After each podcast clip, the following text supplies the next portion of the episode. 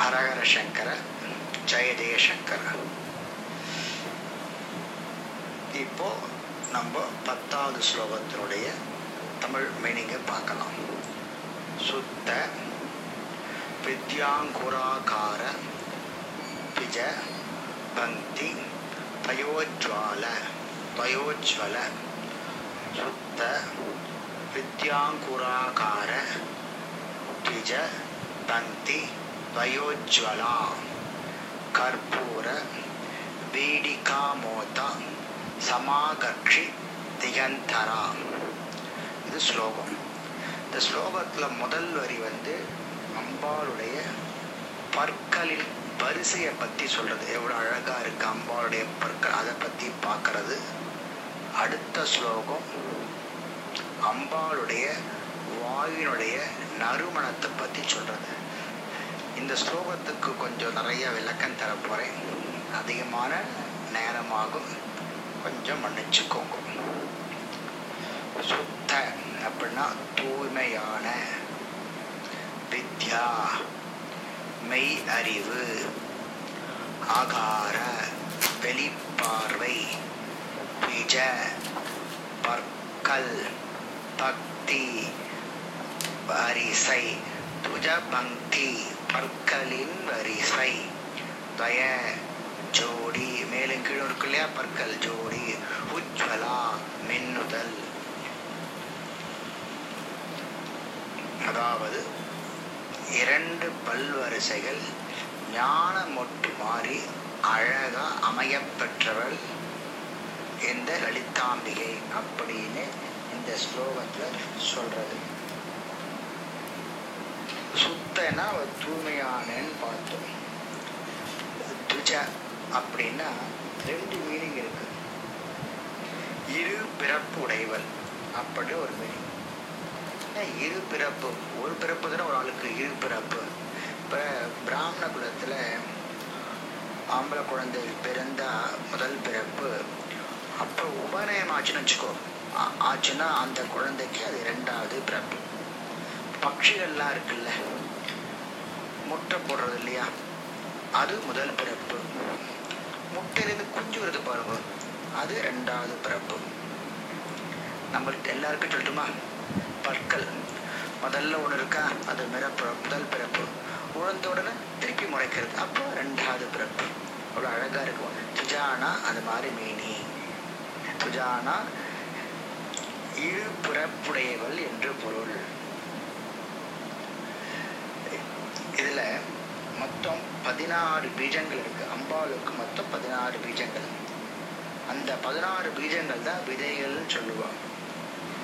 ஒவ்வொரு விதையும் முளைத்து இரண்டு கூறா பிரியறது அப்படி பார்த்தா மேல் வரிசையும் கீழ் வரிசையும் இருக்கிற மாதிரி இருக்கு. அழகா இருக்கு பாருங்க. பீஜங்கள் பீஜங்கள்னா விதைகள் விதைகள்லாம் கீழே விழுது முளைக்கிறது முளைச்சா ரெண்டா பிரியறது. ஸோ ரெண்டு வரிசைகள். இதே மாதிரி ஆசிரியர்னு சொல்றா இல்லையா? வித்தைக்கு காரணமானது ஆசிரியர்கள். அவன் என்ன பண்றான் முதல்ல வித்தையை கத்துக்கிறான் படிக்கிறான் அப்புறம் அந்த வித்தையை சொல்லி கொடுக்கறான் கரெக்டா அவ அதே மாதிரி வித்தையை கொடுக்கறது வித்தையை கத்துக்க வைக்கிறது வித்தையை கொடுக்க வைக்கிறது. அப்படி கூட அம்பாளின் பருவரிசை இரண்டா இருக்கு அப்படின்னு சொல்றான் நீங்க இப்போ விஷ்ணு சகசம் இது லலிதா சகசம் நாமத்தை பண்ண ஸ்லோகத்தை எடுத்துக்கோங்களேன். கவுண்ட் பண்ணுவோம் அந்த மெய் எழுத்து கொடுக்கும். இந்த இப்பு இவ்வு வெள்ளம் விடும். கூட்டி பாருங்களேன். மொத்தம் முப்பத்தி ரெண்டு எழுத்துக்கள் வரும். அந்த ரெண்டு தீட்சை தீட்சைகள் பேரு. அழகா அலங்கரிச்சிருக்கா பாருங்க ஸ்லோகத்தை. நீங்க எல்லா எல்லா ஸ்லோகத்தையும் எடுத்து பாருங்களேன். அந்த அந்த லலிதா சகசிரம மெயின் ஸ்லோகத்தை எடுத்து பாருங்களேன். ரெண்டு ரெண்டு ரெண்டு அரி இருக்கு இல்லையா? அந்த ரெண்டு அடியில மெய் எழுத்துக்கள் விட்டுட்டு கூட்டி பாருங்களேன்.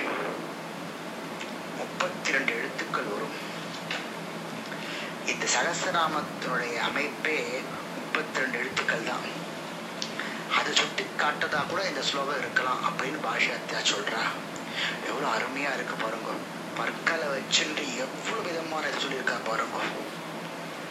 திருப்பி சொல்றேன் இந்த ஸ்லோகத்துக்கு மீனிங் சுத்த வித் சுத்- சுத்த வித்தையின் முளைகள் போன்று இரு பல்வரிசைகளால் ஒளிமிக்க தோற்றம் அளிக்கிறாள் லலிதாம்பிகை. அப்படின்னு இருக்கு. இப்போ பல்ல பா பற்களை பார்த்துட்டோம். அடுத்தது கற்பூர வீடிகாமோத சமாகர்ஷி திகந்தரா. கற்பூர கற்பூர எல்லாருக்கும் தெரியும். எல்லாருக்கும் தெரியும். வீடிகா வெற்றிலையுடன் மெல்லக்கூடிய பாக்கு என்னன்னு சொல்றோம் ரொம்ப ருசிகரமா இருக்கும். வெற்றிலையுடன் மெல்லக்கூடிய பாக்கு மற்றும் நறுமண பொருட்கள். மூதானா நறுமணம். சமாகர்ஷி. மனம் கவழது. கமழ்றது. மனம் சொல்ல அப்படியே மனம் கவழ்றதுன்னு சொல்லுவா இல்லையா? கமழ்தல். திகந்தரானா பிரபஞ்சம். என்ன மீனிங்னா நறுமண தாம்பூலம் அதாவது அம்பாள் வந்து அந்த தாம்பு அருமண தாம்பூலத்தை மெல்றச்ச சாப்பிட்றச்ச அந்த வாசனை இருக்கு பாருங்க. பிரபஞ்சமெல்லாம் பரவுறதாம் சுகந்தமான வாசனை பிரபஞ்சமெல்லாம் பரவுறது அப்படின்ற ஒரு அர்த்தம் இப்போ அந்த க நறுமணத்தினுடைய வீடிக்கான்னு நம்ம சொன்னல என்ன அப்படின்னு கேட்டீங்க இல்லையா? நான் சொல்றேன். இப்போ வீடிக்கான்னா வெத்தலையில நாம் தாம்பூலத்தில் நம்ம நறுமணம் எப்படி வரும் அப்படின்னு கேட்பேன். இப்போ நீங்கள் பீடா சாப்பிட்றீங்க இல்லையா? பீடா பீடா. அந்த பீடால என்னென்னவோ சேர்க்குறான்? அது ரெண்டு மூணு பொருட்கள் தான் இருக்குது எவ்வளோ பொருள் சேர்க்குறான் பாருங்க. பீடிக்கால அம்பாள் சா சாப்பிட்றது. பச்சை கற்பூரம் வத்தலை உடையல் வத்தலை உட தாம்பூலத்துடன் பாக்கு பச்சை கற்பூரம் ஏலம் கிராம்பு கஸ்தூரி குங்குமப்பூ ஜாதிக்காய் ஜாதிபத்திரி வால்மிளகு சுக்கு சுண்ணாம்பு கத்தக்காம்பு. இதை வந்து ஒரு சம அளவில் என்ன? சம அளவில் தக்க அளவில் வெற்றிலையில் வச்சு மடித்து அம்பாள் சுவைப்படுத்த கொடுக்கணும். அப்படி அம்பாள் சுவைக்கரைச்ச அதுலேருந்து வரக்கூடிய அந்த நறுமணம் இருக்கு பாருங்க அது வந்து எட்டு திக்கும் பரவறதாம். எட்டு திக்குன்னா என்ன? கிழக்கு மேற்கு வடக்கு தெற்கு தென்கிழக்கு தென்மேற்கு வடகிழக்கு வடமேற்கு. அத்தான திசையிலையும் இந்த நறுமணம் வந்து அம்பாள் சுவைக்க சுவைக்க எல்லாருக்கும் கிடைக்கிறதாம். அந்த நறுமணத்துக்கு ஈக்குவல் எதுவுமே இல்லையா? இதனால தான் இந்த ஸ்லோகம் இருக்கு பாருங்க. இது இப்ப பார்க்க இருபத்தி ஆறாவது ஸ்லோகம் நூத்தி பதினாலாவது ஸ்லோகத்துல வருது. அம்பா எப்படி வருதுன்னா தாம்பூல பூரித முகி அப்படின்னு ஒரு நாமாவளி வருது. ஐநூத்தி ஐம்பத்தி ஒன்பதாவது நாமாவளி. நூத்தி பதினாலாவது ஸ்லோகத்துல வருது. என்னன்னா அம்பாள் தாம்பூலத்திலேயே இருக்காள் அவதரிச்சுருக்கா அப்படின்னு. அதே மாதிரி திருசதியில ரித்தா திருசதியில கற்பூர வேடி சௌரபிய கல்லோலித ககுப்பலா அதாவது பதினாலாவது நாமம். திருசதியில மூணாவது ஸ்லோகத்துல ஆச்சாரியால் இதுக்கு ஒரு இதற்கு ஒரு விளக்கம் கொடுத்திருக்கார். அதாவது அம்பாளுடைய முகத்துல முகத்தில் சுவைத்த அந்த வாசனை வந்து உயர்ந்த தாம்பூலத்தால் ஆனப்பட்டது உலகம் பிரபஞ்சம் முழுவதும் பறந்து இருக்கு அப்படின்னு சொல்றான் இந்த தேவியுடைய தாம்பூல ரசத்து மூலியமா கூட உங்களுக்கு தெரியும் இல்லையா? காளிதாசன் மோகன் போன்ற பெரிய க- கவி சக்கரவர்த்திலாம் கூட சக்தி அடைஞ்சதா கூறப்பட்டிருக்கு இந்த அளவு இந்த ஸ்லோகம் ஒரு ஒரு என்ன சொல்றேன் ஒரு உன்னதமா ஒவ்வொரு ஸ்லோகமும் ஒவ்வொரு புடி- ஒவ்வொரு ஸ்லோகமும் சூப்பரா இருக்கு.